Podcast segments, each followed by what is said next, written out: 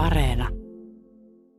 Mun kotona on käynyt äh, esimerkiksi tota, niin, äh, Ernesto Che Guevaran poika Camilo, joka siis jotain kuupalaisia oli käymässä ja ne oli joku tilaisuus. Sitten meillä oli, oli, pienet maljankohotukset meille, meille himassa ja sitten on käynyt Alina Fernandez, joka on Fidel Castron tytär, joka taas ei ole isänsä kanssa juurikaan väleissä, vaan asuu Espanjassa ja asuu Miamiissa ja, ja, ja monta muutakin tällaista tuttua. Yksi Kolumbian varapresidentti Gustavo Bell ja sitten tietysti joku Nicaraguan sissikomentajista Dora Maria Teija. Se tavallaan, että, että tästä latinalaisen Amerikan työstä ja harrastuksesta sitten tulee vähän niin kuin moniulotteisempi asia. Tässä kuusi kuvaa ohjelmassa ollaan alue- ja kulttuuritutkimuksen professori Jussi Pakkasvirran kuvien äärellä. Ensimmäinen valokuva on tuollainen mustavalkoinen järvinäkymä. Siinä äh, olet veljesi Timon kanssa Luumäellä äh, pesemässä mattoja ja se näyttää olevan totista puuhaa, ainakin suhtaudutte siihen vakavuudella. Vesi on oletettavasti aika lämmintä, koska teillä ei näytä olevan mitään kiirettä tuolta vedestä pois. Seisotte jalat vedessä ja hankaatte mattoja, jotka on äh, tuossa laiturilla. Melkein voi kuvitella kuulevansa, miltä tuo kuulostaa. Tämä on jotain 60-luvun puoliväliä kö, ja olet ehkä noin 5-6 mitä vuotias ehkä.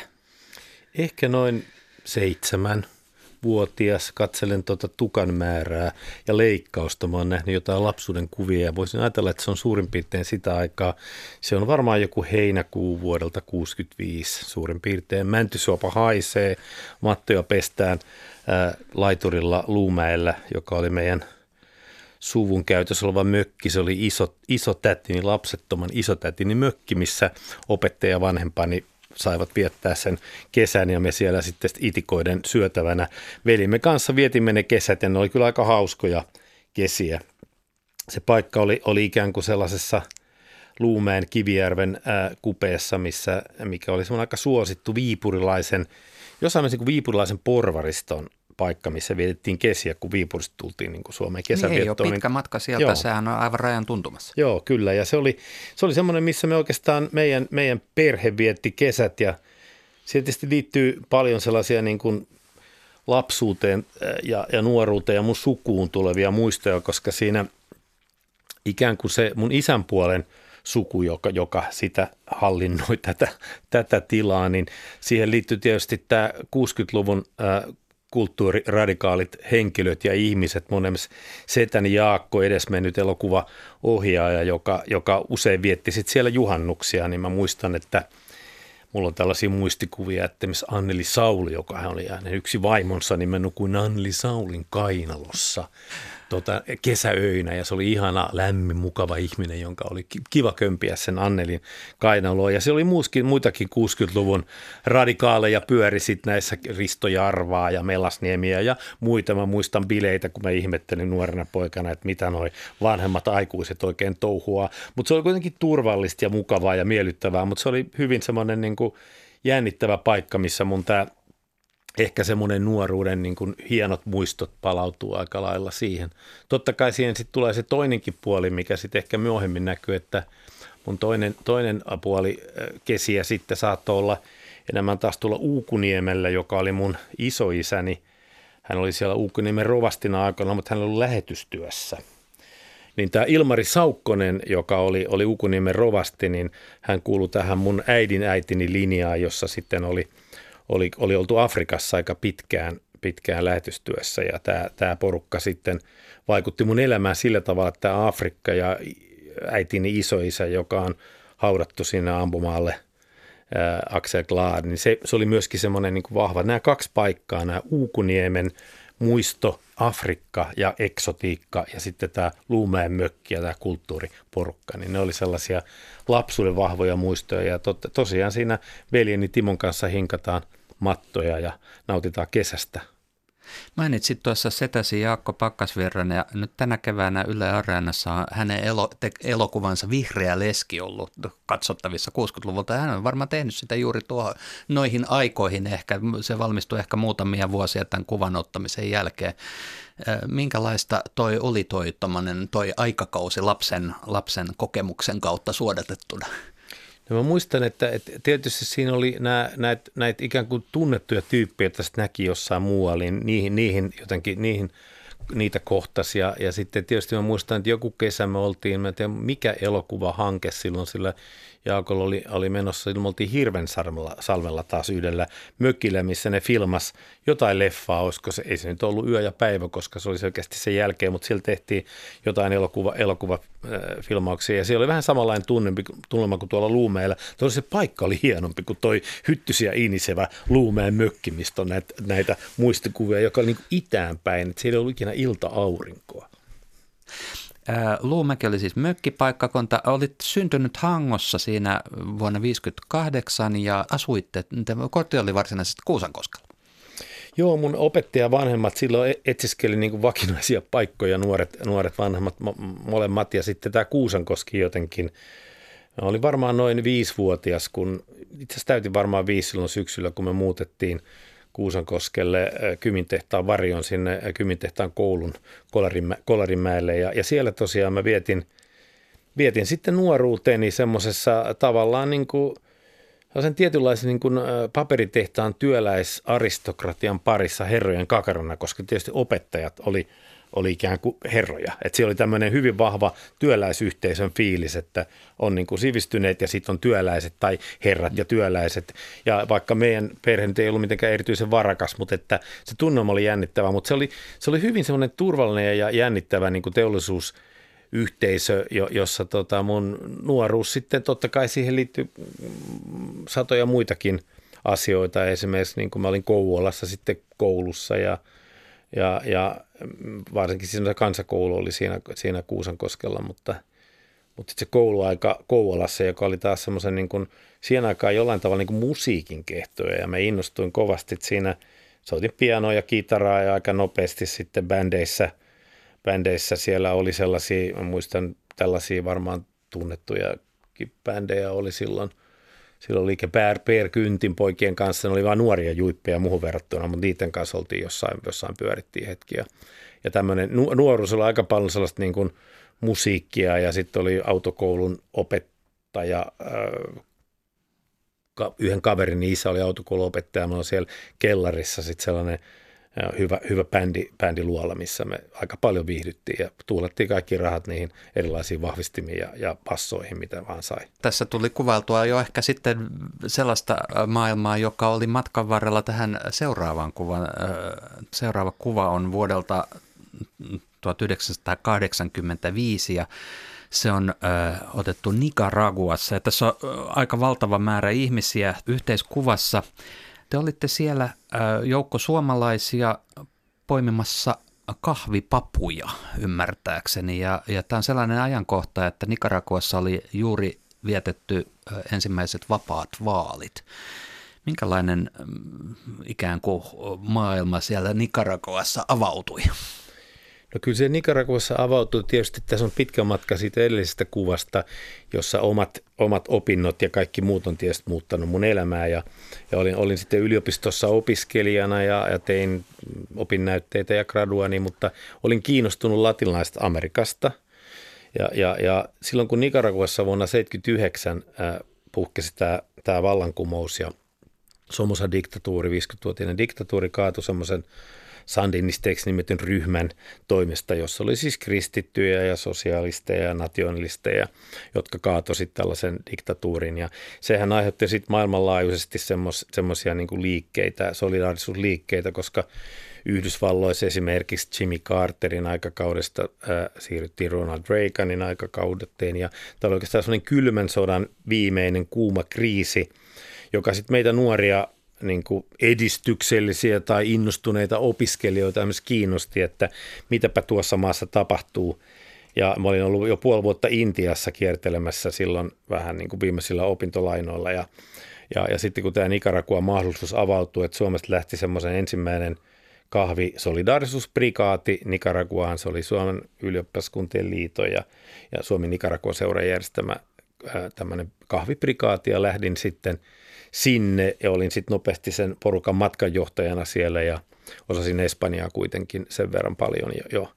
ja tota, se, oli, se oli aika jännittävä kokemus sellaisen, niin kuin meille, me oltiin sutkot nuoria, semmoisia 20-40-vuotiaita ihmisiä, ää, iso joukko siellä suomalaisia ja alkeellisissa olosuhteissa – poimittiin kahvia ihan oikeasti niin kuin aamu kuudesta ilta viiteen ja sitten syötiin papuja ja riisiä illalla, juotiin tietysti jonkun verran rommia ja keskusteltiin paikallisten kanssa ja sitten välillä viikonloppuisin oltiin jossain rannallakin, kun liftailtiin ja päästiin liikkeelle, mutta se oli tavallaan sellainen hetki, missä niin kuin oltiin muuttamassa jollain tavalla maailmaa paremmaksi. Ja tämä ikään kuin tämä Nicaraguan vallankumous niissäkin muistikuvissa, vaikka tietysti jälkeenpäin sielläkin on tapahtunut mitä tahansa, mutta jos me ajatellaan niin kuin sellaisia suuria 1900-luvun vallankumouksia, niin sillä on aika sellainen niin kuin inhimillinen leima siihen, siinä hetkessä, että se ei ollut sellainen ää, niin kuin tappajien vallankumous, vaikka sitten myöhemmin tietysti sama, sama porukka tai osa heistä on sitten –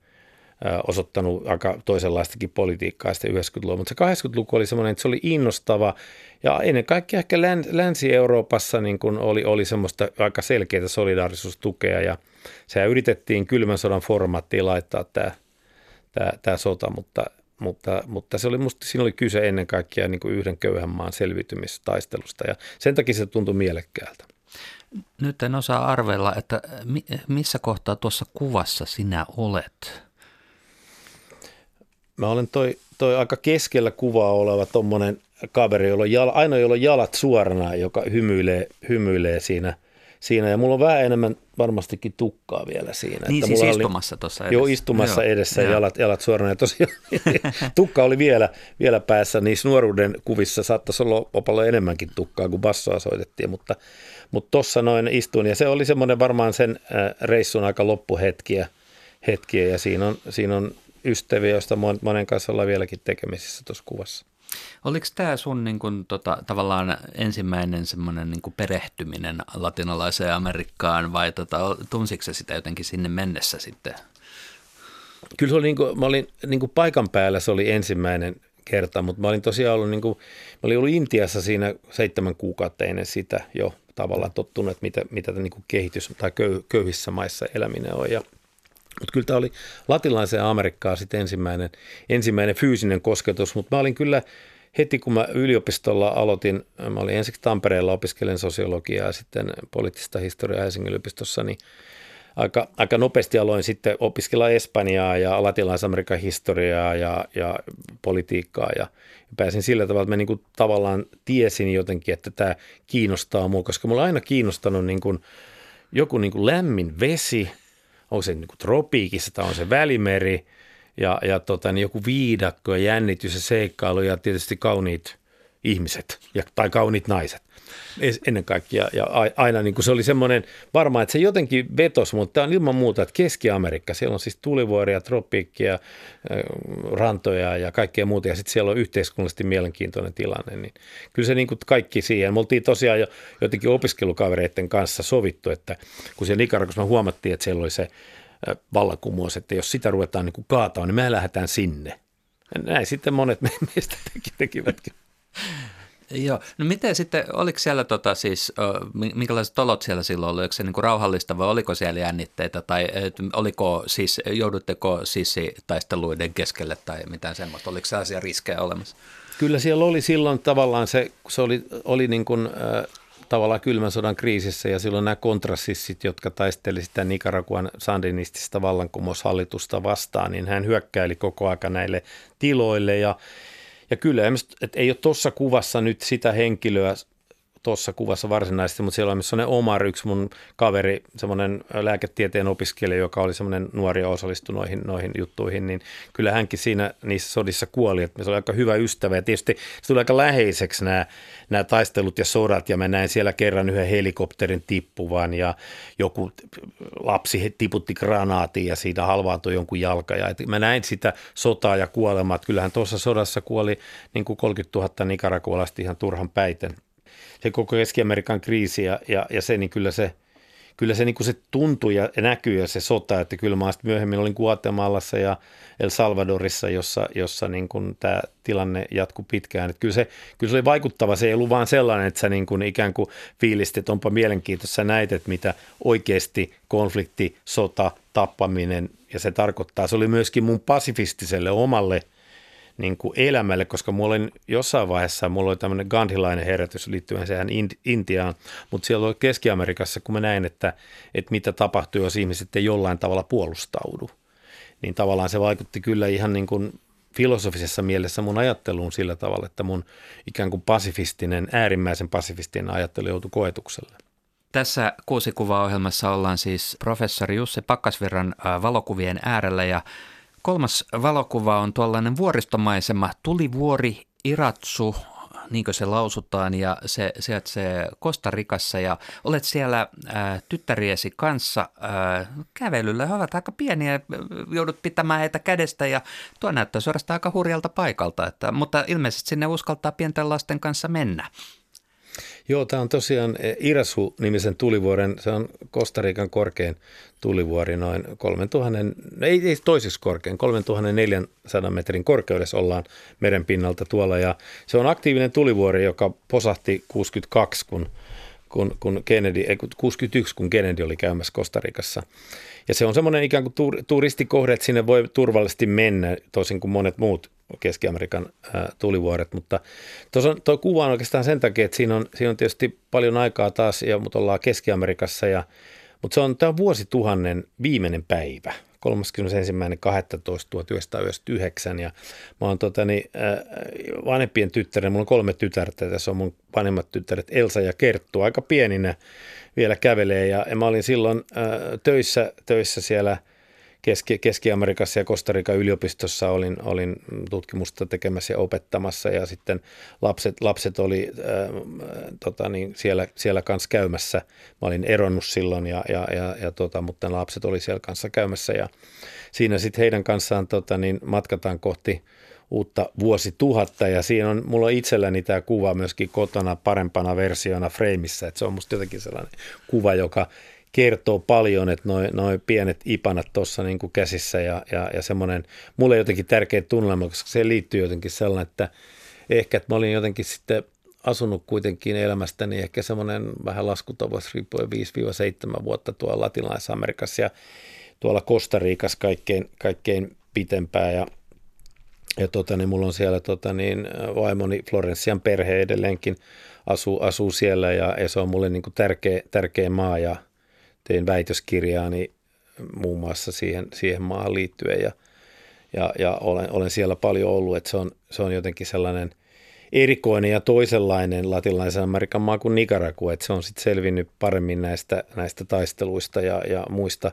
kriiseistä, että toki siellä sitten tämä tulivuoret ja monet muut ongelmat näkyy, mutta tässä on se – mulle, mulle tuossa kuvassa vaan on sellainen se tunnelma, mikä tarkoittaa, että vuosituhat vaihtuu ja mun elämässäkin on varmaan tapahtunut muutoksia ja siinä nyt mennään sitten tuommoista aika niin kuin mielenkiintoisen näköistä maisemaa ja, ja korkealla. Ja muuten, mä oon muuten ajanut myöskin fillarilla sieltä San Joseesta tuhannesta metristä ton, ton tulivuoren äh, huipulle – Siinä, siinä matkaa meni kahdeksan tuntia noustessa ja 20 minuuttia alas, alas tullessa.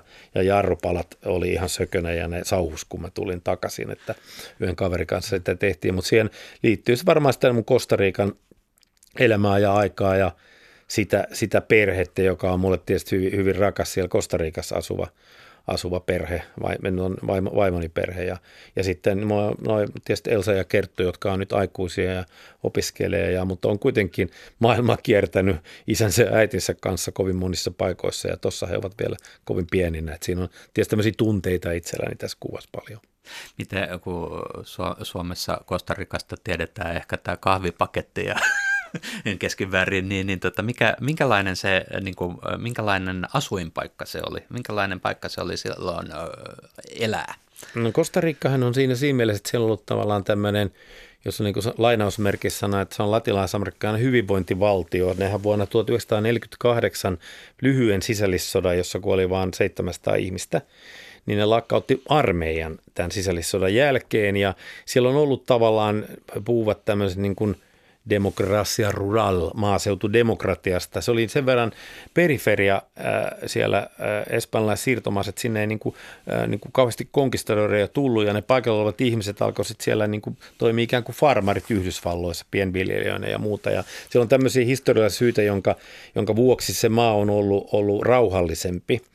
Ja tietysti se on miellyttävä maa siinä mielessä elää. Totta kai siellä on samoja Keski-Amerikan ongelmia, jotka johtuu epätasa-arvosta ja monesta muusta, mutta verrattuna moneen muuhun latinalais-Amerikan maahan, niin sillä on aika hyvät oltavat. Ja sittenhän se on tietysti luonnoltaan, että varmaan monet tuntee sen Kostariikka kahvin, mutta siis Kostariikan ja koko sen Keski-Amerikan kannaksen eläimistö ja luonto. Ja, ja kun siellä on siis Karibia, Tyynimeri, järviä, tulivuoria, viidakkoa, että sieltä löytyy vähän kaikkea ja pieni maa, että, että se niin kuin pystyy siirtymään niin kuin aika nopeasti paikasta toiseen. Että hyvin jännittävä, jännittävä maa, mihin tietysti liittyy paljon, paljon muistoja sen takia, että se, se on myöskin lähellä niin kuin henkilökohtaisesti ihan niin kuin perhesuhteiden kautta, mutta, mutta tavallaan sellainen niin kuin ehkä onnistunut maa, joka tietysti on yhtä lailla monessa kurimuksessa, niin kuin monet muutkin latinalais-Amerikan maat, jos Uruguay ja Costa Rica on ollut näitä sveitsejä, niin kuin ikään kuin ne puhuvat usein näin, niin nämä on ollut parempia paikkoja, mutta että, semmoinen maa, joka nyt on, on niin kuin pärjännyt sutkot hyvin. Sanoit tuossa, että Costa Rica on tavallaan semmoinen niin hyvinvointivaltio siellä Keski-Amerikassa, niin, niin tota, mihin, mihin se perustuu? Se varmaan perustuu siihen tietysti siihen historiaan, historia, joka on ollut erilainen hieman sen, sen maanomistuksen vuoksi. Ja sen takia, että se oli vähän periferinen osa, osa että espanjalaiset ei ehkä ollut niin kauhean kiinnostuneita, eikä se ehkä ollut niin paljon intiaanityövoimaa ja monta muuta.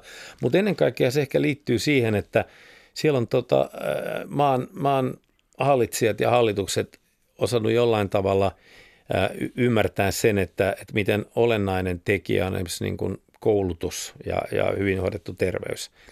Että jos ajatellaan niin sitä meidän pohjoismaista mallia ja sitä, niin Kostariikassa on aika hyvä sosiaaliturva verrattuna siihen. Niiden koulutusjärjestelmä on hyvä. Jos me ajatellaan meidän, meidän niin kuin Suomen, Suomen niin kuin, niin kuin ne vahvimmat meidän pohjat, mistä, mistä tämä maa on pärjännyt, niin okei, meillä on varmaan metsät, metsäteollisuus ja koulutus – et nämä kaksi yhdistelmää tavalla tai toisella niin ne, ne, ne pelaa. Ja Kostariikalla se on ollut, ollut kahvi ja myöhemmin turismi, mutta se koulutus.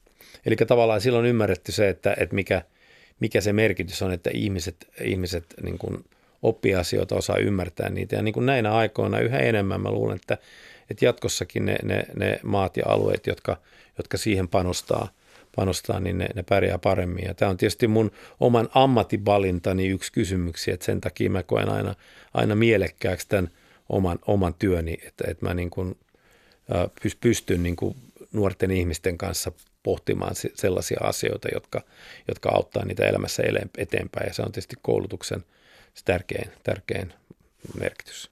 Sitä on tullut ajatelleeksi, että Suomessa niin kuin erityistä on myös se niin kuin tavallaan koulutuksen tasa-arvoisuus tai jotenkin, että koulussa luodaan sitä ystävyyden ilmapiiriä eikä, eikä kilpailun ilmapiiriä. Joo, se on, se on tärkeä, tärkeä, tärkeä huomio ja sitten on tietysti, sekin on totta, että että se koulutuksen tasa-arvo tietysti tarkoittaa myöskin sitä, että mitä se koulutus maksaa ja kenelle.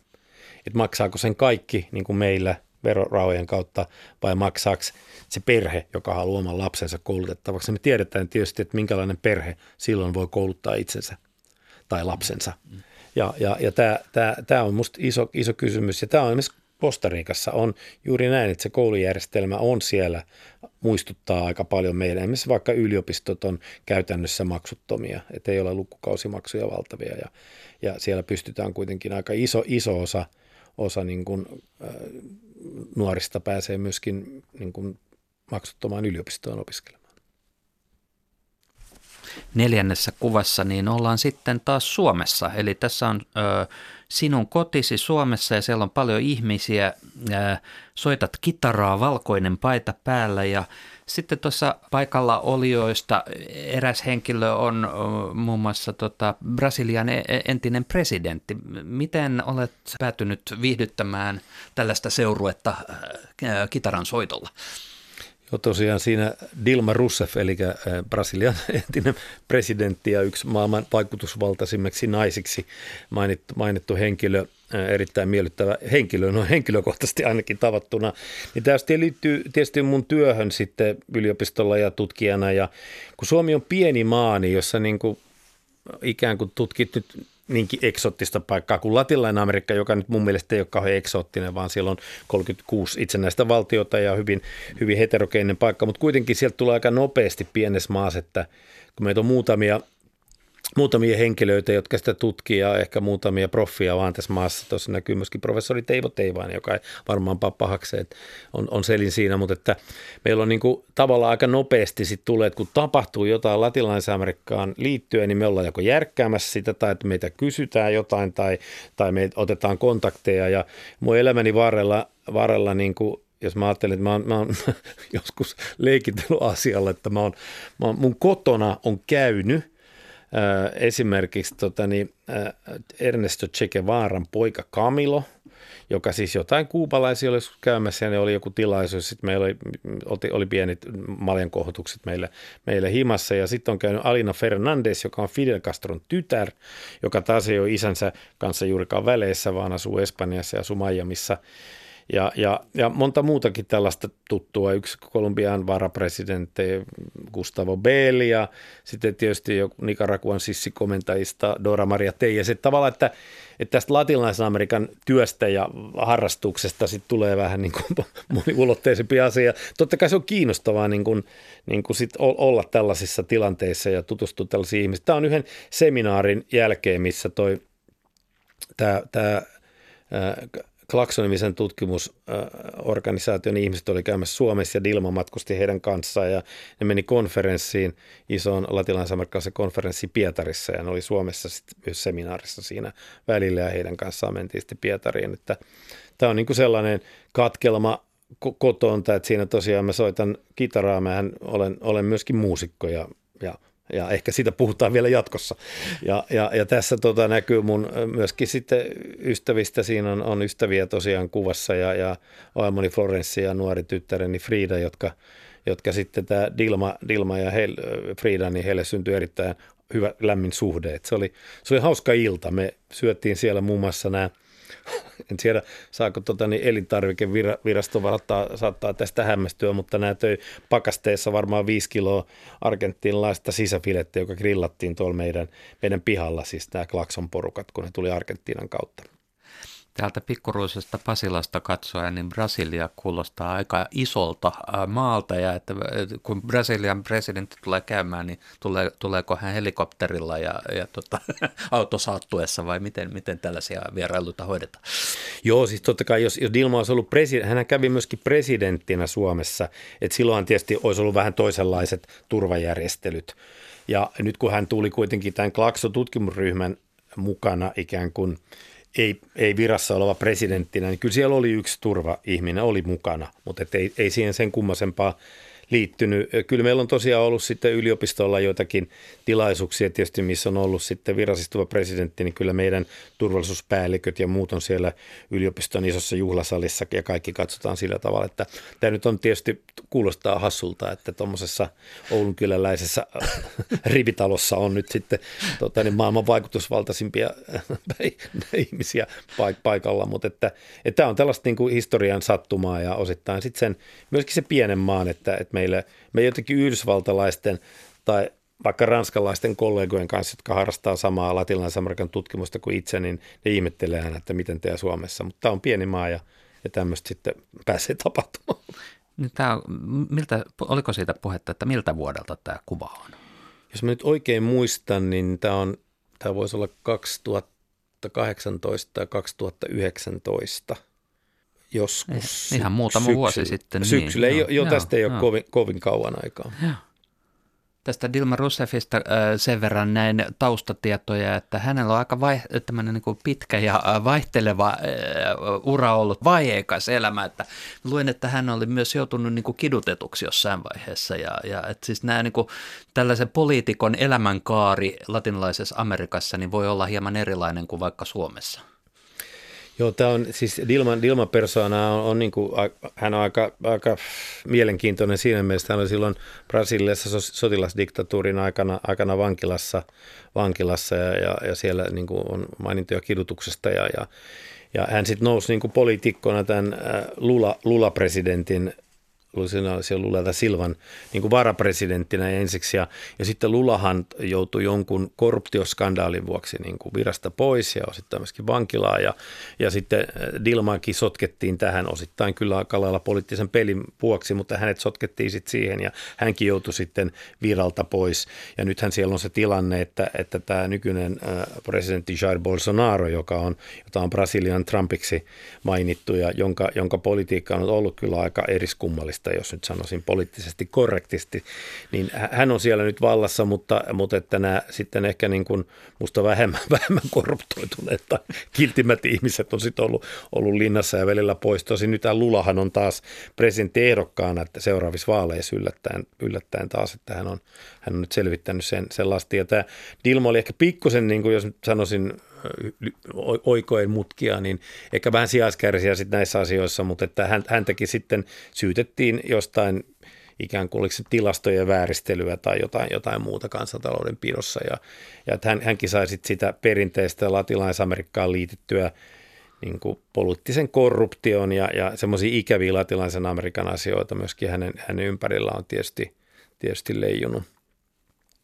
Että tämähän on tietysti sellainen – stereotypia, joka, joka kaikkiin latinalais-Amerikan valtioihin liittyy, että siellä on, on paljon korruptiota ja, ja, ja sellaisia ikäviä asioita, joita, jotka meillä ei ole niin tunnettuja. Ne on meillä ehkä rakenteessa vähän eri tavalla kuin, kuin siellä. Että sekin on tietysti helppo asia sanoa, että siellä on asiat huonosti ja, ja meillä hyvin, että nämä asiat on paljon monimutkaisempia. Ja maathan on kovin erilaisia keskenään. Että Brasiliahan on siis liittovaltio – valtavan kokoinen valtio. Se on siis Länsi-Euroopan kokoinen pinta-alaltaan ja, ja siellä on 200 miljoonaa ihmistä ja, ja, ja, ja se on hyvin erilainen, jos mietit vaikka Amazonian aluetta tai Rio de Janeiron kulmia, niin se on hyvin, hyvin niin kuin vaihteleva paikka. Että se on niin kuin sama kuin Eurooppa oikeastaan.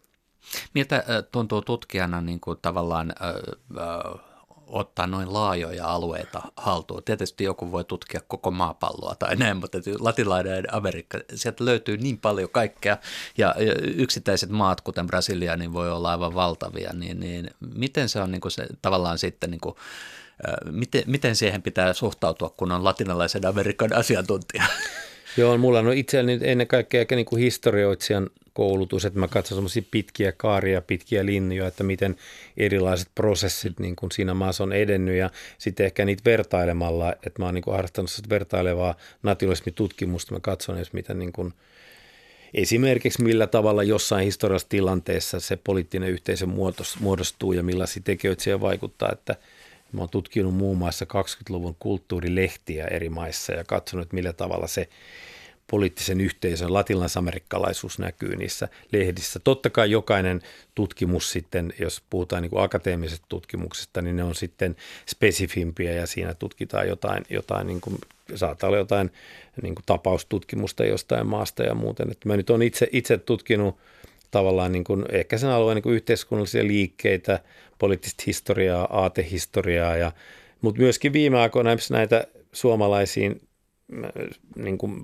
paperi- tai metsäteollisuuden investointeihin Uruguayssa, että mulla on silloin esimerkiksi näistä Botnian aikoinaan sinne, sinne rakentamasta tehtaasta, joka aiheutti niin kuin kriisin Argentiina Uruguay välillä, niin on, on siitä tota, niin muun muassa julkaissut Argentiinassa ja Suomessa kirjan ja useita artikkeleita, että semmoiset teemo, teemathan vähän vaihtelee, että mikä on se milloinkin intressi, mutta aina mulla on semmoinen vähän tavallaan niin kuin pitkä perspektiivi sen, sen alueen historia, jonka kautta sitten pystyy lähestymään, lähestymään asioita. Ja se on myöskin hyödyllistä niin kuin Suomen historiaa. Mä oon viime aikoina yhä enemmän niin kuin myöskin pohtinut Suomen historiaa siinä latinalais-Amerikan kontekstissa. Se antaa aika jännittävän näkökulman, että jos se leima, mikä helposti ihmiset tulee, että sä oot Mr. Latinalainen Amerikka, niin tavallaan me tunnen, että mä oon historioitsija yhteiskuntatieteellä. Me on sattunut vaan ottaa esimerkkejä tästä kolkasta ja asunut siellä ja tunnen sitä, että yhtä lailla joku, joku saattaa, että se on ollut asunut paljon Ranskassa, mutta ei, ei häntä pidetä niin kuin Ranskatutkijana.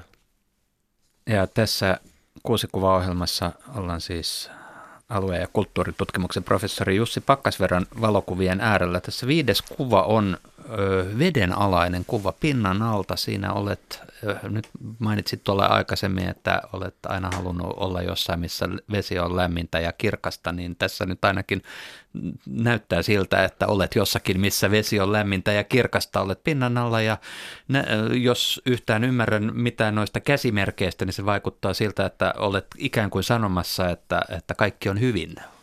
Joo, tässä on tota, niin, varmaan yhden mieliharrastukseni parissa, eli sukeltamassa. Mä en itse harrasta luolla sukellusta enkä sameissa ja pimeissä vesissä, vaan mielellään märkä puku, eli sillä tavalla, että veden lämpö on sellainen, että ei tarvitse olla niin kuin ihan kokonaan peitossa ja se tarkoittaa sitten niin kuin lähinnä tra, tro, trooppisia lämpimiä veriä tai välimerikin kelpaa. Mutta että, että siinä ollaan tietysti sen, sen veden kanssa, joka mulla on nyt ollut tärkeä, niin kuin mulla oli varmaan ehkä niin kuin semmoisia ensimmäinen elokuva, mitä isäni vei mut katsomaan, oli Jacques Cousteau'n Meren salaisuudet. Ja se oli ihan valtava kokemus, joka niin kuin yhtäkkiä näkee korallit ja meren ja, ja sen Jacques Cousteau'n tarinan. Ja sitten tietysti Monte Criston Greivi oli semmoisia mun suosikkikirjoja, että Aaressaari, tällainen, että missä niin kuin meri ja se, että tavallaan tämä, tämä vesi on ollut mulle todella tärkeä elementti. Ja sitten – sitten tietysti jossain vaiheessa on, on, on sukel, sukeltamista ruvennut harrastamaan. Tämä on stereotyyppinen sukeltajakuva, että kaikki ok, että tuossa ollaan varmaan jossain pariskymmenestä. Tämä voi olla aika syvällä itse asiassa tuo kuva.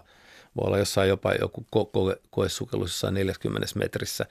Ja tavallaan mä sitä harrastan, niin se on mulle tärkeä, tärkeä. Yhtä lailla meri myöskin täällä Suomessa sitten toisella tavalla, että mun, mulla on myöskin vene, joka on sellainen vene, että siinä voi niin kuin melkein asua ja kesä, kesään. Mulla ei ole nykyään kesämökkiä, vaan se mökki on, se, on se vene ja, ja mä tykkään, tykkään, tykkään siitä, siitä, aika paljon, että on veden kanssa, veden kanssa harrastaminen on, on, on tärkeää ja, ja, ja tosiaan niin ehkä tuohon myöskin siihen liittyy sitten semmoisen niin urheilusta puolta, että mä olin joskus kilpauintia harrastanut myöskin, että, että tavallaan me ollaan niin kuin veden, veden kanssa on, se on mulle jotenkin tärkeä elementti ja mielen kirkas ja suolainen vesi. Miltä se tuntuu, kun on päällä 40 metriä vettä vaikka?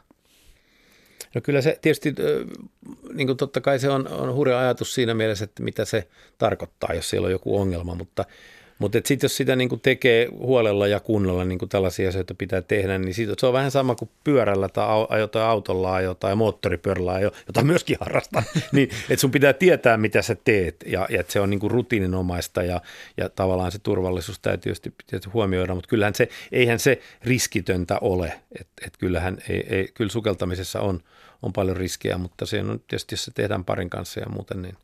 Mutta se on se, niin kuin se, se tunne, kun sä menet sinne – veden alle ja sä leijut ja, ja sitten jos sä, varsinkin kun sä et koskaan tiedä mitä sä näet.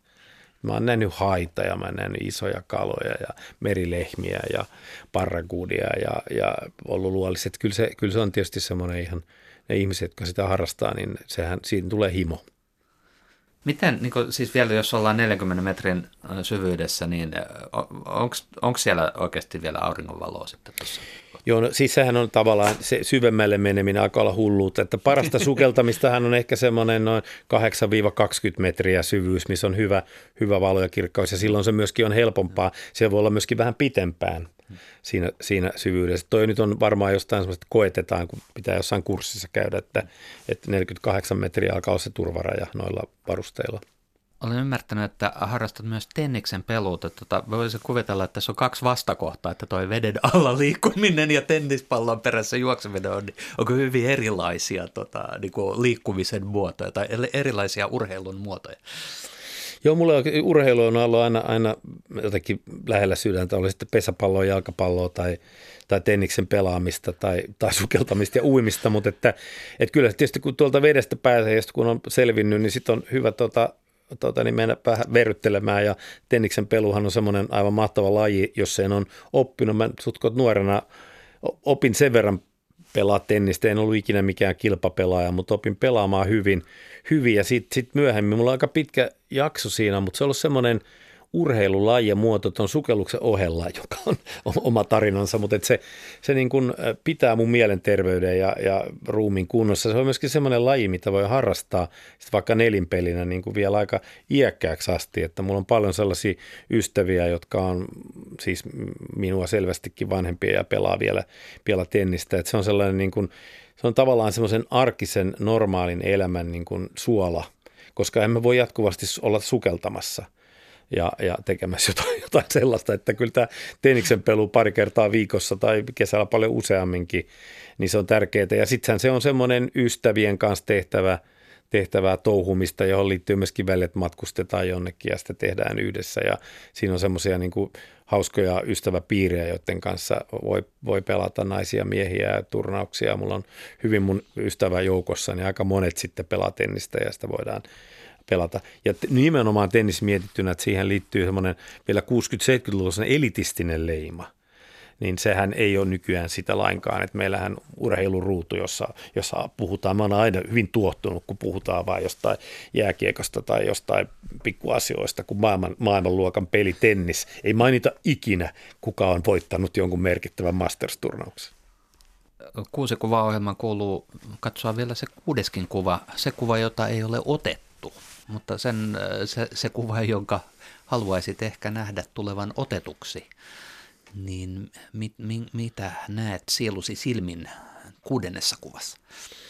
Ehkä kuudennessa kuvassa voisi nyt tämän, tämän, niin kuin tämän korona-ajan ajan yhteydessä olla sen kaltainen, että yksi, yksi mun harrastus ja, ja intohimo on ollut myöskin musiikki ja, ja, ja mm, erilaisten instrumenttien soitto, mutta erityisesti basso ja ehkä sähköbasson soitto, joka, jota olen siis jostain 12-vuotiaasta asti tehnyt erilaisissa – bändeissä ja korostan basisti, joka halusi olla basisti eikä kitaristi, joka, josta tuli basisti. Ja mä oon tykännyt, tykännyt siitä ja, ja osaan niin kuin ei nyt mikään Chaco Pastorius tai maailman huippuole, mutta että osaan soittaa sitä ihan hyviä, nautin todella paljon siitä ja nyt me ollaan, meillä on semmoinen kollegojen ja, ja muutaman muun kanssa semmoinen aika hyvä bändi nimeltä Rector's Nightmare, jonka kanssa me ollaan soitettu sitten eri, muun muassa Tavastialla jossain eri, eri tilaisuuksissa. Ja nyt kun tämä osui just siihen aikaan, kun meillä oli hyvä bändi kasas ja hirveän hauskaa, sitten tuli tämä korona-aika. Ja meillä on ollut yksi, yksi tota, niin keikka, mikä on tuolla yliopistolla pitänyt järjestää uusien professorien juhlassa kolme kertaa kun se on peruuntunut joka kerta, siis tiedekulma, joka on tuolla Helsingin keskustassa yliopiston kadulla, niin, niin siellä on pitänyt järjestää tämä keikka, missä me soitetaan taas erittäin kovaa ja hauskaa musaa ja siellä on paljon ihmisiä, niin kyllä mä oikeastaan näkisin siinä viimeisessä kuvassa paluun normaaliin, missä mä totani, äh, rakkaiden ihmisten kanssa soitan, soitan hyville kollegoille ja, ja tutuille ja yleisölle bassoa hyvässä bändissä siltä, että se kuulostaa hyvältä. Se olisi varmaan semmoinen, ehkä tämän hetken tässä mielentilassa se, se kuva, missä olisi palattu jonkinnäköiseen uudenlaiseen, no uusi normaali, mitä se tarkoittaa, mutta että oltaisiin oltaisi niin kuin sillä tavalla tekemisissä. Ja se olisi tietysti viesti kaikille niille, niille kulttuuria ihmisille, jotka tässä on ehkä kaikkein eniten kärsinyt tästä, tästä aikakaudesta, mikä meillä on ollut.